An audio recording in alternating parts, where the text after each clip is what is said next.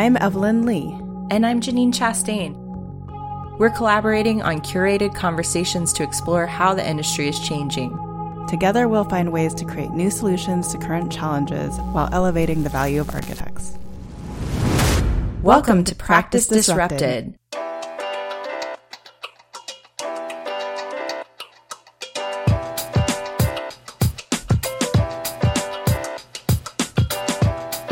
Hello, listeners. Hello, Janine. Hey, Evelyn. Hey, listeners. So, this episode is a skills based episode. We're looking, um, there are a few episodes throughout the season where we're looking specifically at business skills and how individuals can improve from within an organization. This one is focusing on people management. I first learned about our guest when I participated in a workshop that was hosted by the General Assembly called How to Be an Effective Manager.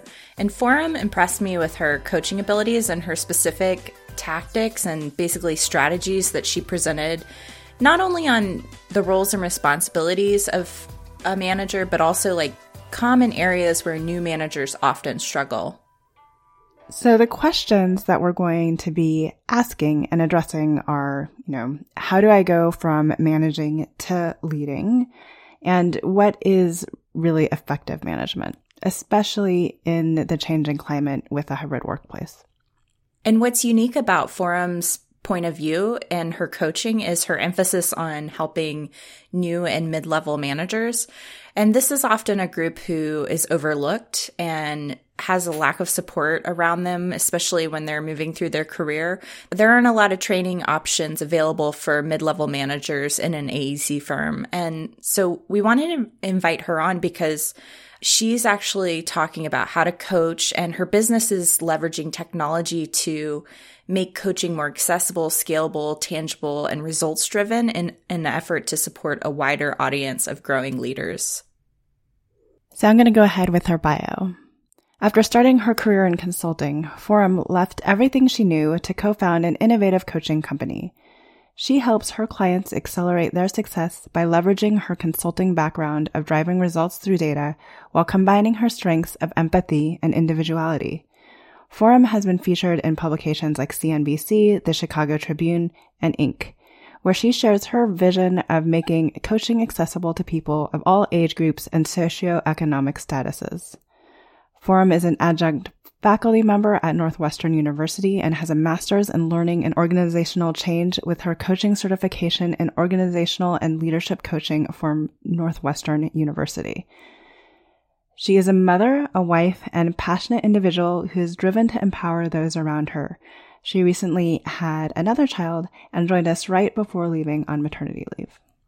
And Ama La Vida, her company, is an innovative career, leadership, life, and health coaching company centered around the understanding that you can and should love your life. Ama La Vida uses a proprietary blend of online e-coaching modules with one-on-one virtual sessions with your personally matched coach to help its members create meaningful, measurable change in their lives. Let's cut to the interview. I am the Chief Coaching Officer and co-founder of Ama La Vida. A little bit about me personally before I go into what Ama La Vida is. I am I was born and raised in India, moved here uh, to the US when I was nine. Uh, it was a pretty interesting transition. We didn't know English and we moved in with my family who cousins we had never met before and just tried to figure out like how to assimilate in the American culture and learn the language and um, you know, really drastic shift in that. But it was, I, I mentioned this because it really carries with me and also how I show up as a coach, but also the trajectory that I've been on, how some of those values get informed within Ama La Vida and the culture that we have. You know, so fast forward, I, you know, started my career in consulting. I was in healthcare consulting and realized that I wanted to do a little bit more, but didn't know what it was. You know, that, that age old question, what do I want to do with my life? And I didn't know how to answer that. So the first thing that I did was figure out how do I grow myself behind, beyond just working? And I found my, this program at Northwestern called Learning and Organizational Change. And I thought it was fascinating, especially the way that it played into the consulting realm. So I started doing my master's part time And the first thing that they did in their philosophy was if you want to be a change leader, you need to be a leader yourself, which means you need to know who you are. Therefore, we're going to give you a leadership coach. And that was my first ever entry and exposure to coaching. And the first hour in, I still remember of my first coaching session, I was like, oh my God, I cannot believe that there's so many things I still don't know about myself. How do I have this many blind spots? How is it that one person was able to just help me figure out or understand that there was a better way to do something? And I've been in so many training sessions before, but this was just drastic and how powerful it was. And so I started getting really intrigued in the coaching realm and I started to do more research and found out that there was also a coaching program at Northwestern. Um, so I also then started doing my coaching certification in organizational leadership coaching. Fast forward to all of that, I finished my coaching certification and I realized that I wanted to do coaching, not consulting. Very big differences, but also a lot of overlaps. And so when I made that, had that realization of I want to do coaching, I didn't know what that looked like. I just knew that I wanted to practice it somehow. And at that time, you know, when the universe wants to tell you something, they really want to tell you something. At that time, I got introduced to my now business partner, Nicole, who had gotten also from a consulting background. She got promoted, and as part of a promotion benefit, she received a leadership coach. And she didn't believe in coaching at all either. And after she got coaching, she's like, whoa, this is actually pretty cool. And so her thought was, how do we build a coaching industry or business around making coaching a little bit more, I'm going to say consulting rigor with more accessibility and more innovative, given that the coaching industry has not been disrupted for decades. And here I am thinking, how do I just coach? So Nicole's like, I want to build a coaching business. I'm like, well, I just want to coach.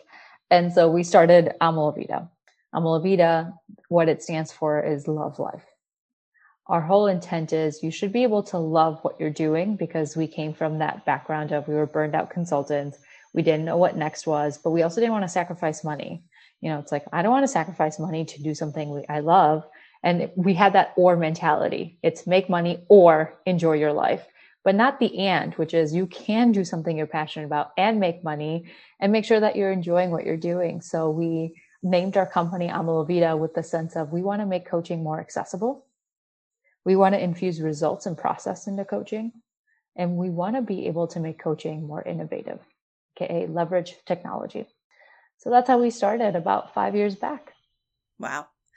So yeah, and I think you are doing something pretty unique with your um, coaching practice, it seems pretty unique that you're able to bring on so many different coaches and you offer different services to different, like you do individual, you also do corporate, you have like a, it feels like you have a team around you that's able to offer a lot of diverse types of coaching for different settings, which is unique to me.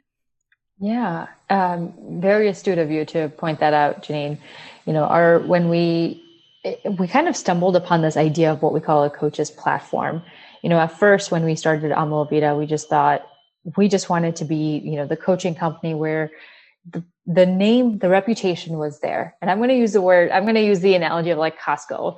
I'm obsessed with Costco because I know that if I ever need something, something doesn't work, I can rely on them to have the high quality. And if it doesn't work out, they have that high customer satisfaction. And so when Nicole and I started Ama La Vida, we thought, how do we be a company where if you have a coaching need, you know you can go there for reliable, certified, high quality coaching, that your goals are going to be met and you're going to be treated with so much care and attention because ultimately that's what matters. I mean, in coaching, we talk about so many vulnerable things that are personal to us, no matter what it is that you're talking about. And, you know, as we were starting to grow, we just started to realize that there was so much interest in coaches who wanted to be part of this mission and who wanted to be part of a team. And so we opened that up and we, cause we started looking at the industry and it's either you're a solopreneur, which means you're a one-stop, you're, you're the, you're the business owner, marketing, finance, legal, and the coach. Mm-hmm. Or you're this big consulting coaching firm where you do a little bit of consulting, a little bit of coaching. And what we found was the solopreneurs were, they could be across any and every industry. The bigger companies like your Korn Ferrys, they were specific to certain types of organizations who had a lot of access to resources. Mm-hmm. They were usually the, because of financial resources targeted for organizations like who had, you know, senior executives and who had a lot of money to spend. But then it's like there was nothing in the middle. And if you look at, there was a sliver of organizations like ours where if you did want to have different types of coaches, they were all contractors, but not within the firm. So we were like, okay, there has to be a better way where our clients can have consistent experience no matter who you get coached by. But our coaches also have to feel like they're part of something together. So we built this coaches platform where when our coaches are working with Ama La Vida, they work exclusively with Ama La Vida they define their own hours and stuff, but they work exclusively with us. And every coach has their own niche and specialty. To your point, you said we do, you know, we have career coaching, we have life coaching, we have health and wellness coaching. Then we do coaching, leadership coaching on the individual side, plus with organizations. We do workshops, we work with higher ed programs. We need to be able to make sure that we have the right fit for the right type of individual or goal. But at the same time, everyone should go to Ama La Vida and have a consistent experience, should have a consistent process, should know that I'm going to get results. And that's kind of how we started our, what we're called like our coaches platform, where our coaches work exclusively with us. So the first time I learned about what you're doing was through a workshop that you were offering through the General Assembly on being an effective manager. And the specific thing that stood out to me that I thought was extremely poignant of you to recognize is that this idea that leadership skills are not typically being taught to mid-level managers and uh, there, there's more of an emphasis on training senior leadership and supporting uh, resources around those like that core executive team or the core management team. So i wanted to ask you a, to expand on that idea and and how you found that niche and then also how you figured out how to start teaching in that space. Great question janine. So uh, this kind of goes back a little bit of history in coaching space. So coaching is usually one-on-one like this so you set up a time with the client you have a one-on-one conversation so it does take a lot it's it's time constrained in addition to that, it's also very historically expensive, especially if you're going with, you know, like a highly qualified trained coach. It becomes very expensive. Usually the senior executive team is the smallest team. And then it's like a pyramid and then it just gets more and more individuals, which means you cannot afford typically to have one-on-one conversations at all levels. Hence why it's typically been reserved for executives.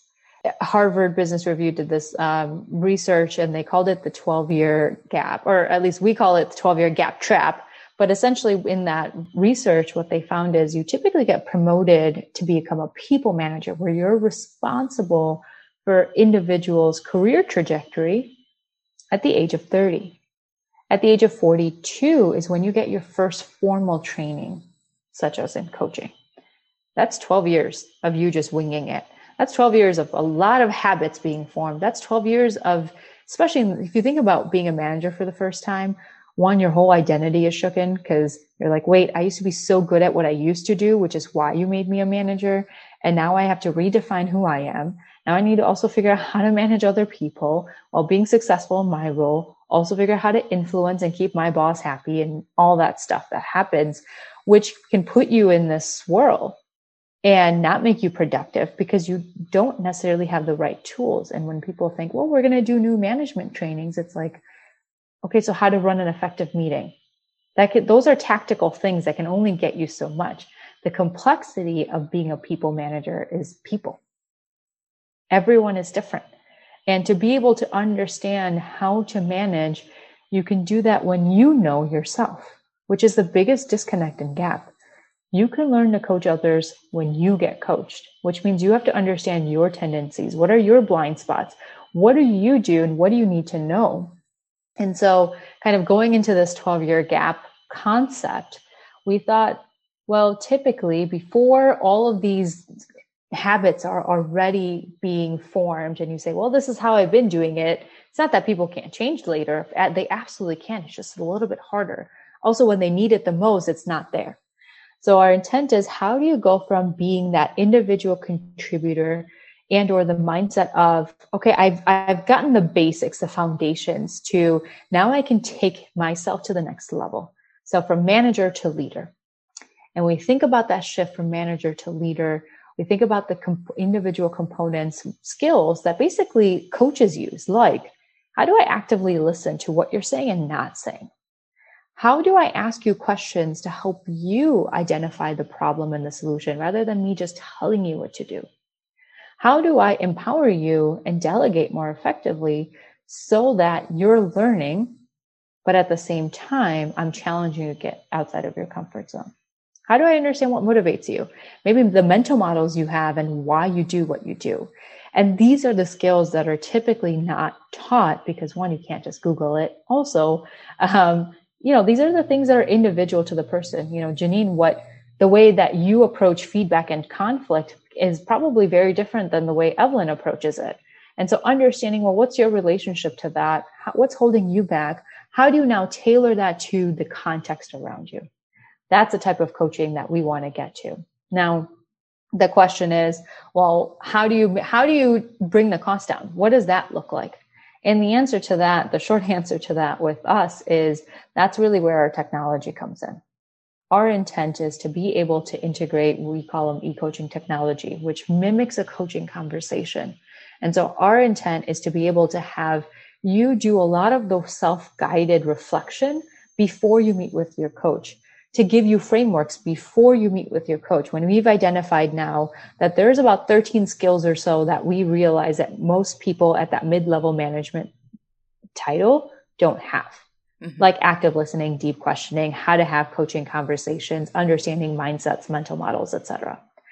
What will happen is we assign these modules to you, you go through these frameworks, and now you come up with some, at least a foundational understanding. You've done a lot of reflection. That information also goes to your coach so that when you meet with your coach, it's not saying, So, Janine, so let's talk about, let me explain to you the basics of feedback, but rather, you would have reflected and said, you know, I find feedback, I realize now from this, these reflections and learning the framework that I find feedback really challenging with a peer, especially those who tend to get defensive. And that's mm-hmm. when I just shut down. Okay. Now, Janine, we're going to use an hour of our conversation to dig into that. That's how we can have less coaching conversations, but they're a lot more effective. And now your time for execution is a lot shorter because you've done a lot of the prep work. That's a great point. So really understanding the individual perspective and rather than coming in and teaching the overall big picture of ideas is narrowing in on what specific people need. And that's really the the gift within coaching is trying to really tap into individual communication and understanding around specific issues. Exactly. I mean, think about like just take sports coaches. They look at, they watch the sports players on the field and they're constantly looking at what are you doing well where where might be the misstep or what are the patterns that i'm i'm able to observe because i'm not in the boots on the ground and then the coach effectively has their coaching with individual players. And then they can look at things collectively but it's always understanding well what do you what are you doing well? Where do you need to pivot? And that's what a lot of that's what coaching is and coaching does is that to be able to understand what's working for you where are your blind spots? How can i hold up a mirror for you to be able to learn that and then improve so you talked about a lot about the 12 years that um, the 12 year trap, which is an interesting, like now I have to go look that up, but I also know that Ama La Vida kind of adopted specific wording around that. Um, and you mentioned a few of the skills that mid-level managers you, find are often missing. Um, communication being a big one because everybody is different. Are there other skills that mid-level managers tend to need additional support around, or is it truly just so variable from person to person? Yeah, that's a really great question. I think the big thing, if I can take a step back, is understanding from the mid level perspective how do I go from managing to leading? Slash coaching. And we adapted, you know, we have a model called RISE. which is what we use to you know to say this is when you should manage and we define what management is that's when you're tactically telling someone what to do or you're teaching somebody what to do whereas coaching the philosophy of coaching or leading is i'm not going to give you a fish i'm going to show you how to get a fish right because that way you're self-sustaining that way you can be an owner of your problem and the solution and there's no dependency on me that's how you elevate yourself and so the first thing that we notice that becomes a really big aha moment, especially for mid level managers, is when do I need to manage and when do I need to coach? And that's where we use the acronym RISE. There's a right or wrong answer. You should manage, meaning you're not going to coach someone and say, What do you think? And then say, Eh, wrong. right? Especially because the one that frustrates the other person. Mm-hmm. If there's a right or wrong, coaching means that sometimes there isn't. There's so many paths that you can go. So you want to manage or tell them when there's a right or wrong. No need to coach there. The I in RISE stands for inexperienced. Coaching philosophy says you have to have basic knowledge and understanding. I can't ask somebody who is new to the organization to say, well, what do you think about how we should approach this website design when they have zero background? That's the time to teach. Once you've done the teaching and they have the foundational skill, then you can go on to the coaching component. The S is for specific. Is there a specific strategy or situation? This is typically true, especially when you have big initiatives or you're in a compliant industry where it's like, there's, this is what has to happen the how it happens maybe can be the coaching conversation, but sometimes you do need to specify this is what we're working towards. And the E is for essential. If something is urgent, you don't have time to coach. You're not going to coach someone outside of a burning building and say, well, how do you think we should exit? You're going to say, get out. And then you'll have the coaching debrief after. And so what we find is when you're a new time manager, which, you know, when you're a first time manager, because you're just learning the basics, what you have appetite for are things like how do I run an effective meeting? What do I do in my one-on-ones? You know, and those are those are very hard skills, but I'm calling them basic in that those are the things that you need to before you can even get to that next level of management or leadership, which are these coach-like abilities. So you did something very interesting there that I actually haven't heard a lot of coaches do. You are essentially telling the mid-level managers and grouping coaching and leadership into one. Can you talk a little bit about that if you understand where I'm going? Because most, I don't think most coaches would combine those two words in a similar way as you have. Yeah, there's a lot of taboo in that. Sometimes when people think coach, people are like, ooh, you know, it's like this woo woo hippy dippy thing. And what we are uh, honestly, my philosophy is leader as coach. What is my job as a coach? And this is our my point of view and my take. Ama La Vida's point of view and take. My job as a coach is to make sure that whatever goals you have, you're successful in achieving your goals in your way. That you learn the skills to be self-sustaining, that you are able to go through a change. Think about the best leaders we have are they the ones who are forcing that on you or are they helping and enabling you to help go through whatever change that you wanted to go through, whether it's small or big, whatever goals you have. And what I find is the best type of leadership actually integrates, I would say, the core coaching skills, which is why I interchangeably say leadership and coaching. The core coaching skills are active listening. Are you listening to what someone is saying and not saying? Or are you just taking things from surface level? What, what someone is, you know, it's like, oh, yeah, okay, great. I'm glad you agree. Oh, Janine, you said you were stressed out. Well, that sucks. Rather, listening to, oh, Evelyn, wow, you have two kids at home. That must be really hard and managing all this other stuff. How are you handling it? Now I'm pulling more out. The next component to that is questioning. The best questions are those that get you to think. I was listening to that um, or watching that uh, Bill Gates documentary on Netflix. And one of the things that you know he, people were saying is that the thing that he does, he doesn't have to be a subject matter expert. You don't have to be a subject matter expert to be a good leader or coach.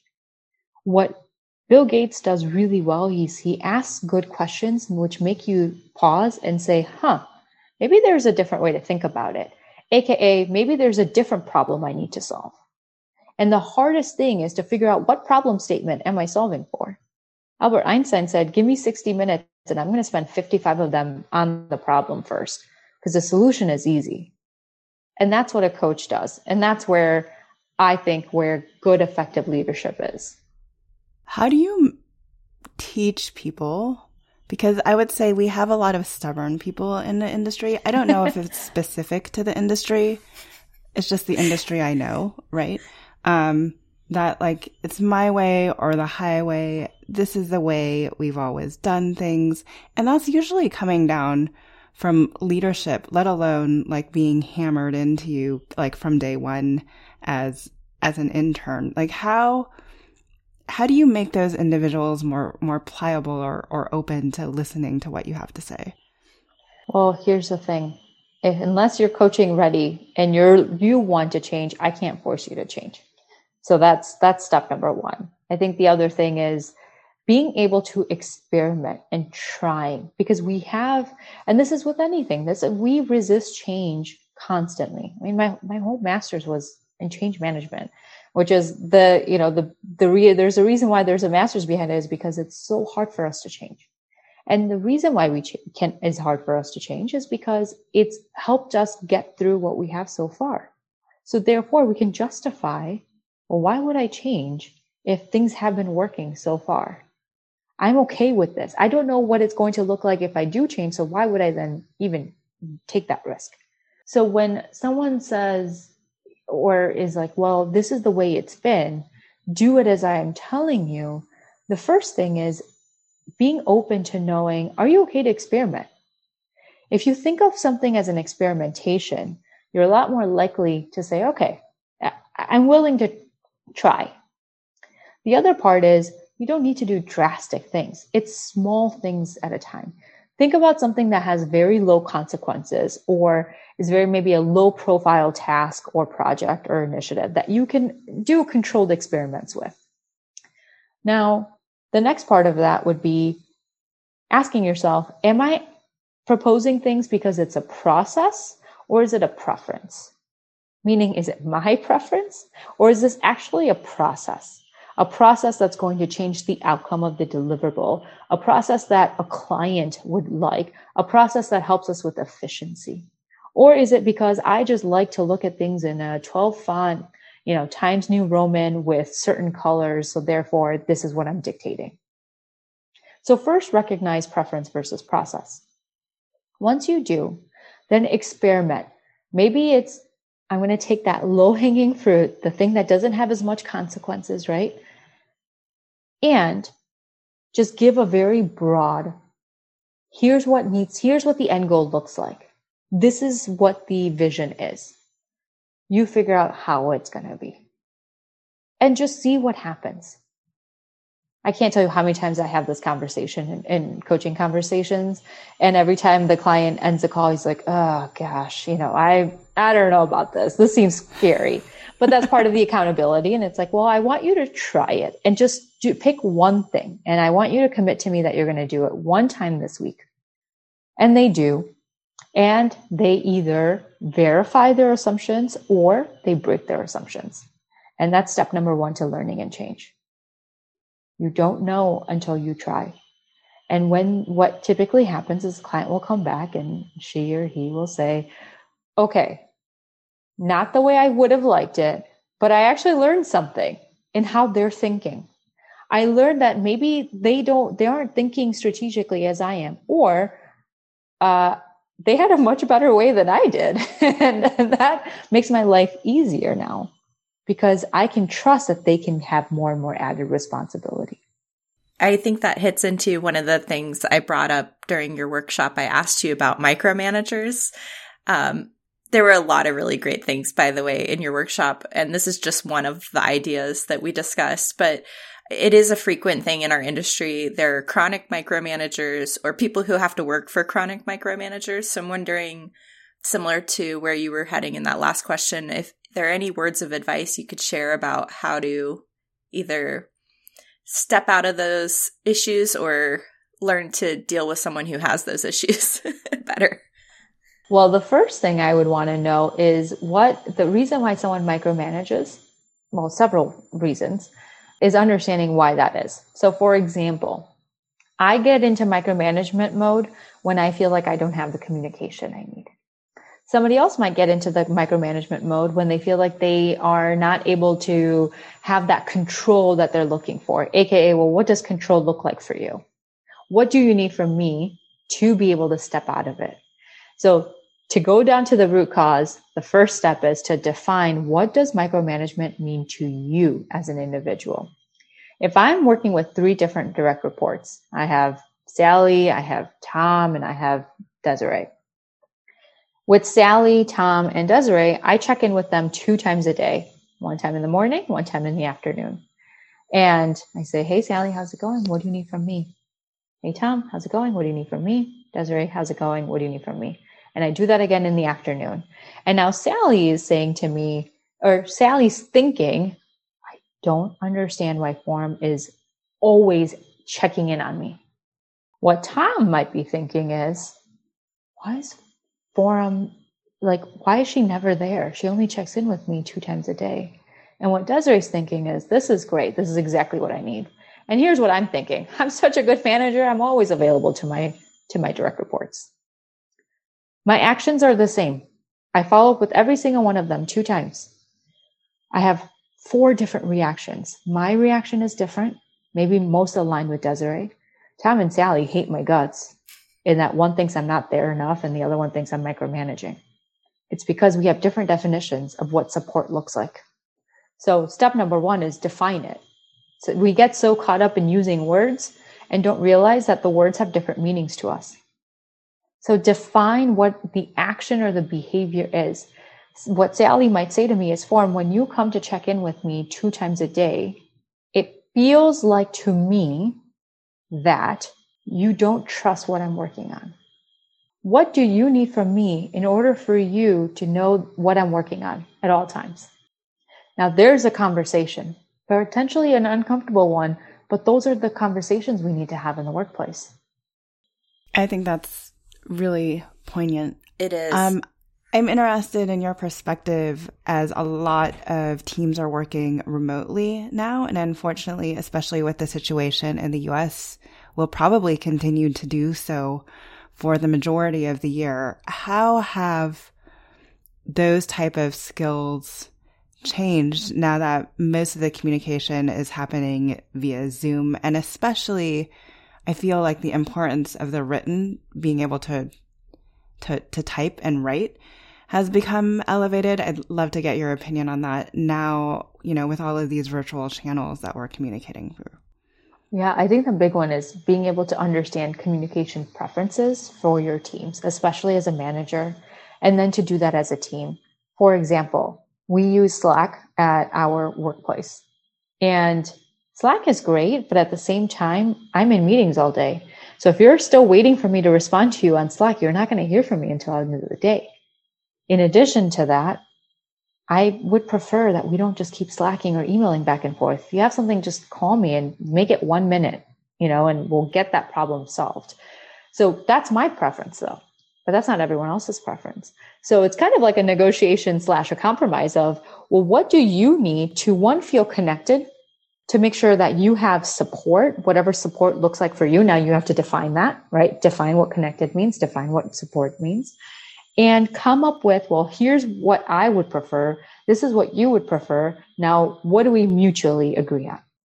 The other thing that we've done a lot of workshops around this now, especially with global teams, people on different regions, time zones, and also with what we're noticing and the feedback that we're getting is more and more teams are feeling disconnected from a camaraderie, from a we're no longer having water cooler conversations. Everything just feels so transactional. I'm in my own bubble now. So therefore my fuse is a lot shorter. It's so important to be able to mimic your culture. And when I say mimic your culture, I'm not saying to take the same exact things and literally translate it verbatim in the virtual space, but to define the essence of, well, as a team, what do we stand for? What's important to us? What are our non negotiables? Now, how do we recreate that virtually? And you do have to get creative, but that's a shared problem statement that everyone can have an input on and to make sure that you don't lose sight of that. Just because you're virtual doesn't mean you don't have culture. You absolutely have culture. You just have to figure out what that looks like now in a virtual environment. That's a really good point. I know a lot of companies that I've spoken with are also grappling with that that same question. So I know they'll relate. Are there certain skills that you think uh, individual managers could consider in in their own work to help elevate and improve some of that miscommunication that's happening specific to project deadlines, like the project manager who feels underwater in some ways. Uh, they feel like they have the responsibility of the office, the responsibility of their team, the responsibility of the deliverables. And perhaps the question is really around allowing themselves more space to figure out what their team needs that might feel overwhelming for some people to take a step back and just allow more space in order to bring clarity around some of this communication piece? I think the first thing as a as a manager, one we feel like we bear the burden of the financial responsibilities of the organization. We feel the burden of the growth and development of our team. We feel the burden of making sure we're managing our clients and the projects and the deliverables. Therefore, I'm it's it's the last person that then gets prioritizes myself or the project manager themselves. The first thing I would challenge with is why is it only your responsibility? We're all owners in making sure that the organization is successful. We're all owners in making sure the client is successful, in making sure the team is successful. We all play different roles in how that happens, but we all are owners in making that happen. So to feel like you bear the responsibility to not only own the problem, but to solve the problem is where I would challenge the thinking right away. I might even go about suggesting bring that up as a to the team and say, okay, you know, one of the things that we all collectively need to think about, and it's one problem statement at a time how do we all make sure that we're all getting what we need from one another and can still effectively perform, but also take care of ourselves, knowing that we may have little kids at home or that we need to have better boundaries. Some of the workshops that we do is on that. You know, we facilitate the conversation because sometimes managers don't know how to have that conversation of how do I communicate for what I need? Because I don't want to let someone else down. I don't want someone to feel like I'm disappointing them. Well, one, you're making an assumption that you might be disappointing someone. You do have to know it and name it. And then you can decide whether or not that's appropriate for the organization.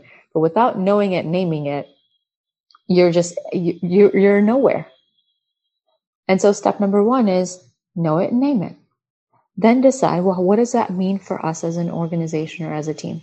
What are my non negotiables? What are my boundaries? What do I need to perform? What does self care look like? how can I set the expectations that, hey, you know, because I have kids, lunchtime, I have to be like, I have to physically step away, which means what you will notice is I will not be available from 12 to 1, let's say. Now that you've provided context to that, if others didn't know that, they might be making assumptions like, Evelyn, why are you all of a sudden away from your computer and I don't see that little green sign next to your name for a few hours? Are you not working? What's happening? Are you disconnected? Are you disengaged? And people start to make assumptions. When we make assumptions, we make even more assumptions. And they become so magnified that you're so far off from the truth. So the intent is to over communicate and let people know what it is that you're doing, when you're doing it, and to be part of something together, to share and solve problems together. Ultimately, the manager is going to have the final say. But now people feel like they also share the responsibility. I think that's an important distinction from an example you gave earlier, where, like, as somebody new to the organization, they might not have the experience to X, Y, and Z. But at the same time, they are a team member. And I think everyone from per- the person, from the interns, from the person that it's their first day of work, I think everyone starting, and it's a good reminder to middle managers, has feels that they have a responsibility towards raising the bar or raising the output of the organization as a whole. And I feel like sometimes middle managers forget that or I'm not a millennial, so I'm going to say, you know, the millennials are X, Y, and Z, and they're not listening to me. But I think it's a good reminder that everyone kind of wants to participate. I would even say, go as so far as to say the millennials really want to participate. So give them a reason to show up every day. Exactly. People want ownership. People want ownership to feel like something is theirs no matter what that is. You know, it could be just go back to your school days, like in middle school, when you owned something or you felt like you were, this was your sole responsibility. It didn't matter what it was, but then you took so much pride in it because it had your name stamped on it and you did it. And there was that sense of pride. And that's what people feel when they feel a shared ownership. And I think what is really important to what you're saying too is you've essentially given a case study of how to give people that ownership. I think most individuals in architecture hear that, or most middle managers, and they say, well, you know, they don't have any financial responsibility. Like they they aren't a part of this. So so thank you for kind of sharing that case example. That that's what really stood out to me in your workshop was watching you model how to give feedback and you've done it already twice in two examples on this quick recording. Um, I wanted to give you a chance if there's anything that you want to share about some of the work that your company is doing or ways that people could sit in on a workshop you're offering, please let us know because I think that they would find value in that. Yeah, no, thank you. Thank you for sharing that feedback as well. I think uh, the kind of going to address that point, we get so caught up in frameworks and concepts that it's hard to say, okay, but tactically, what does that mean? Tactically, what does that mean? And that tactic is step number one in having a foundation. The next part is what does it mean for me? That's where the coaching comes in. What does this mean for me? Something that works for me doesn't mean it's going to work for you. So you have to personalize it in your context and what you already have working with you. Uh, in terms of, you know, kind of what does that look like now as you're listening to this? If I am interested in exploring coaching in any way, the first step is to get curious, figure out whether or not you're coaching ready. That's my first task. What I mean by coaching ready is, are you in a place of learning? Are you in a place of wanting to get uncomfortable, to challenge yourself, to go from good to great? You know, this is coaching is not something that you do because you want to get coached out of the organization. Coaching is something you do to upskill yourself, to get yourself to the next level.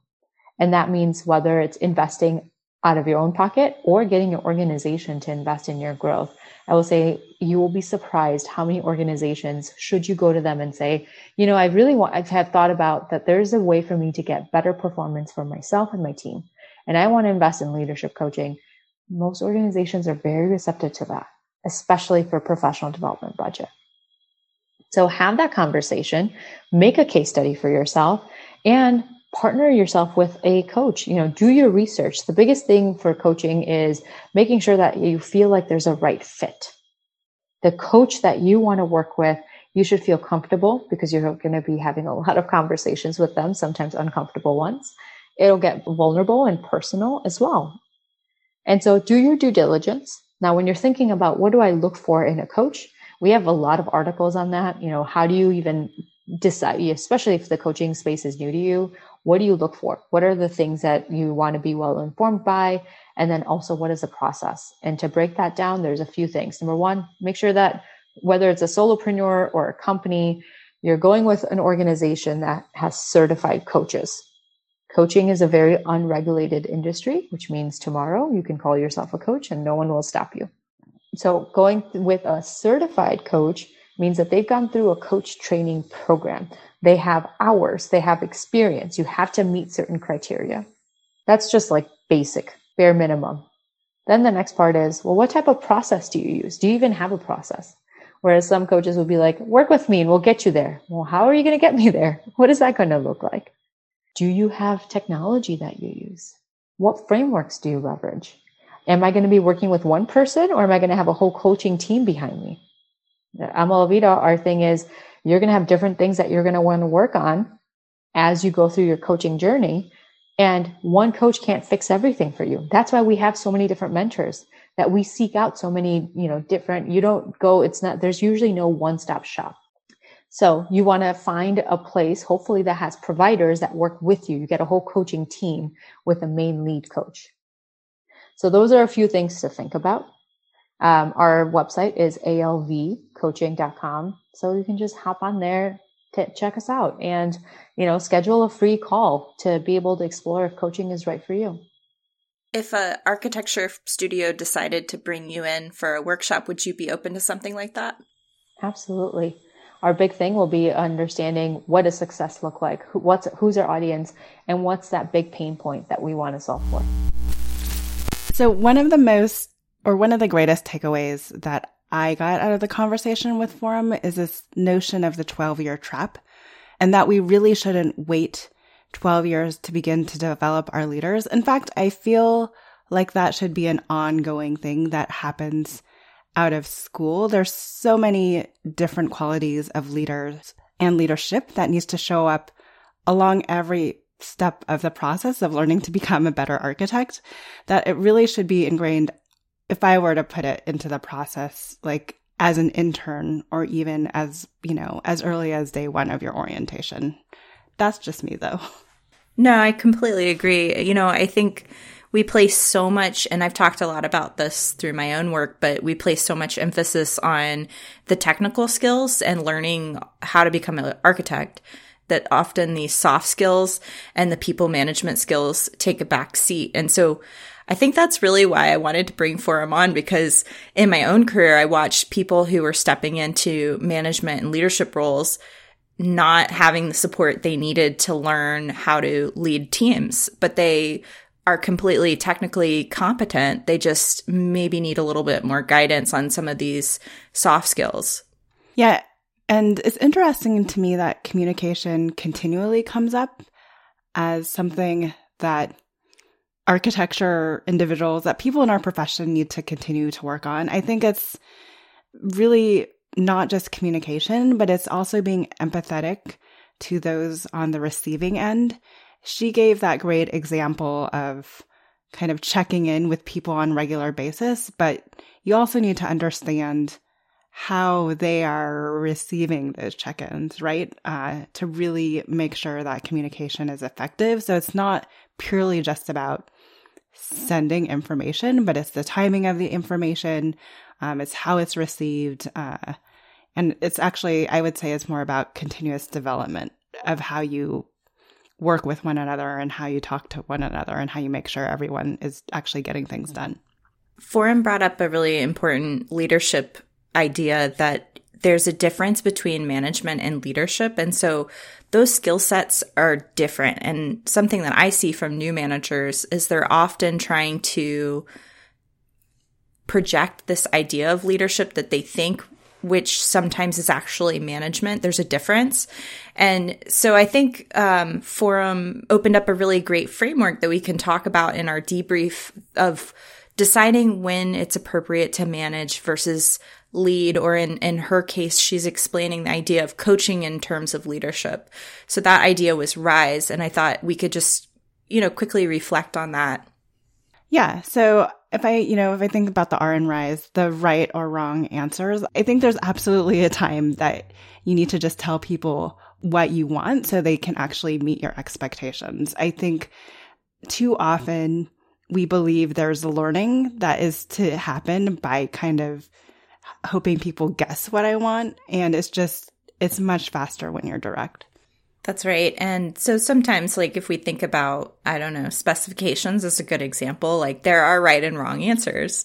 Um, but I think there's sometimes in design problems, there's abstract solutions and uh, different paths things can take. And so those are the, those are the opportunities to have a dialogue, a two way dialogue and not just, uh, decide that there there's an absolute answer to an equation.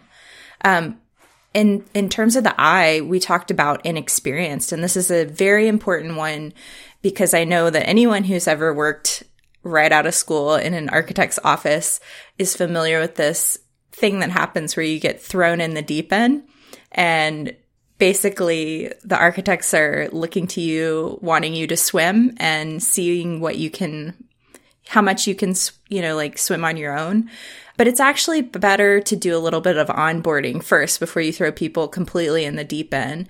Um, so this talks about inexperienced. If the person doesn't have enough background, then you have to start with teaching. You can't just push them out into the water. They have to have enough information from you before you can allow them the space and the freedom to for them to feel comfortable to do it on their own. So once they've had enough experience, then you let them swim on their own. Then you can coach them versus manage them. Right. And S specifically focuses on specific I didn't mean to use the word specific twice. Uh, if there are processes with a very specific way of doing things, and the firm has kind of weighed the pros and cons about why that should be done, then you just kind of have to manage people through that. This is the way we do it. This is why we do it. I think alternatively, if you're going to say, but if you find there is an, a, a way to do it quicker, faster, differently, uh, that leads to a new outcome that might be better, then then that's an opportunity to coach. For me, a great example of that is there are so many younger individuals that are so much better at infographics than I am that I might throw an idea out and then I just might leave it to them as to like like think of several different ways to interpret this. So it's it's more of a coaching opportunity rather than kind of a managing opportunity. And the last part of RISE E is essential. And so if something's urgent and you don't have time to coach, then you're of course going to manage first. And Forum gave the example of if the building's on fire, you're not going to coach them on how to get out of the building. You're just going to say, get out of the building. Um, and so then you want to make sure, and I think this is where sometimes architects miss an opportunity. It's, it's after the emergency is over that you actually go into a coaching conversation. And so having that debrief is very important. And I think when you don't have it, that's where there's a huge missed opportunity in in a really great relationship between a manager and a, a staff team member. And I think there's one also important aspect of essential that if you are assigning anyone a task and it is like a part of this essential work stream, they should be able to run with it right away. If you don't have time to manage them, then also I think it's just like maybe you need to consider one, taking it on yourself. If it's going to be one of those things where like, oh, I could just could have done it better if I did it myself, or two, just you know bringing bringing on a team member that you know can can manage through that immediacy. There just will be inevitably with any type of the work we do, there will be those moments where you just need the right people at the right time to get things done and get get things over the finish line. And that gets into a whole staffing conversation, which is not putting people who are not experienced at the right levels on the tasks that you need urgently. yes. um, but so this whole conversation got me thinking about micromanagement, uh, which I asked Forum about in the interview, and I actually asked her about it in the workshop also. But her feedback to me on this topic really reframed my own assumptions about micromanagement. Uh, I've felt micromanaged at different points in my career, and it it was interesting because I always thought micromanagement was purely an issue of control.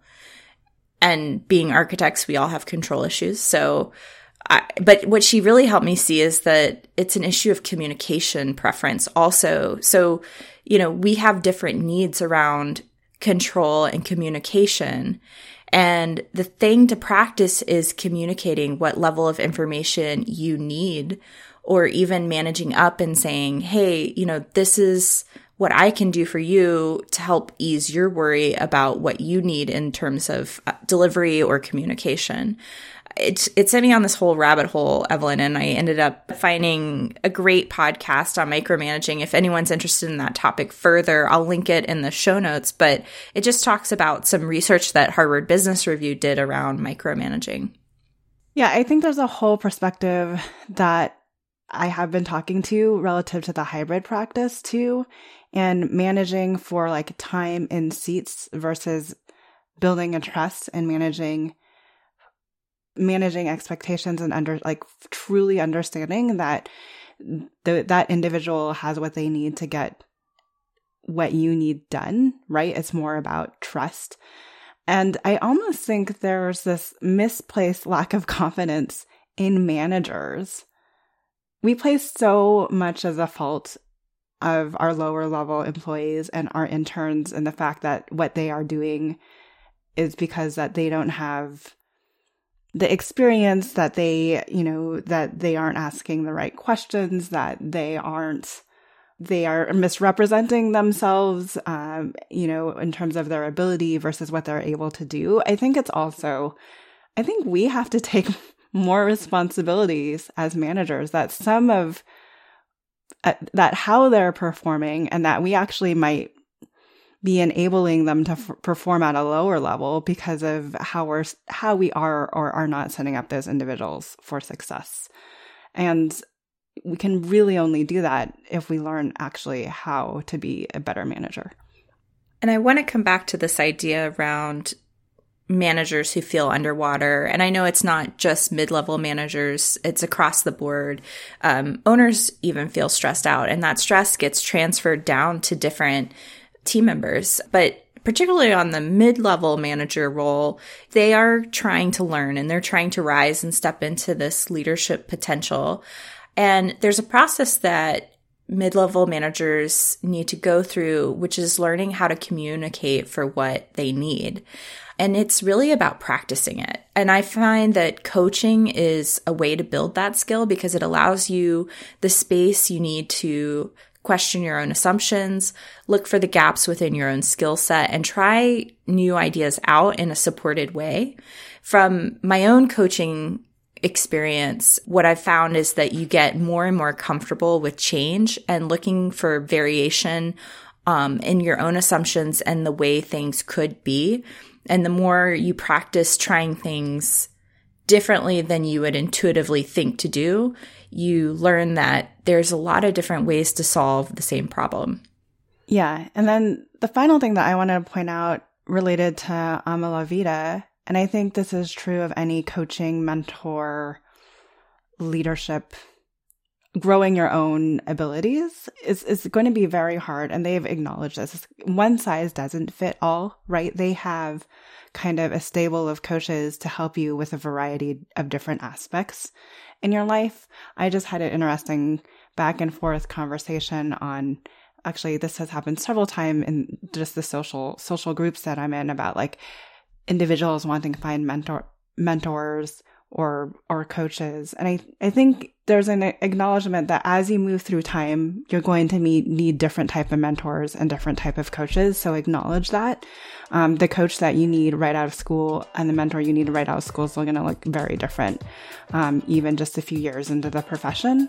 And that's okay. But as you grow i think the, the the people and that you need to hold you up will continue to change and evolve as well and on that note, thank you for listening and tune in next week. Thanks for joining us on Practice Disrupted, a podcast by Practice of Architecture. Visit us at practiceofarchitecture.com to find out more about future episodes and the changing nature of practice.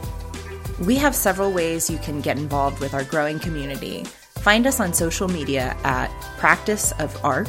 You can also become a member of the POA Lab or join us on Patreon. And if you want to take your career or practice to the next level, Janine and I also consult, provide workshops, and speak regularly on this research, and we would love an opportunity to collaborate with you. This show is part of Gabl Media. You can learn more about other podcasts and video channels in our community by visiting gablmedia.com. We are also looking for sponsors who want to partner with us in 2021 and beyond. If that's you, please contact me directly at evelyn at practiceofarchitecture.com. If you like the research we're doing here, please help us out by leaving a rating or review on Apple. We appreciate you subscribing on your favorite podcast app. Don't forget to share with your friends and feel free to let us know what other topics or speakers you're interested in hearing from. Thanks for listening and see you next week.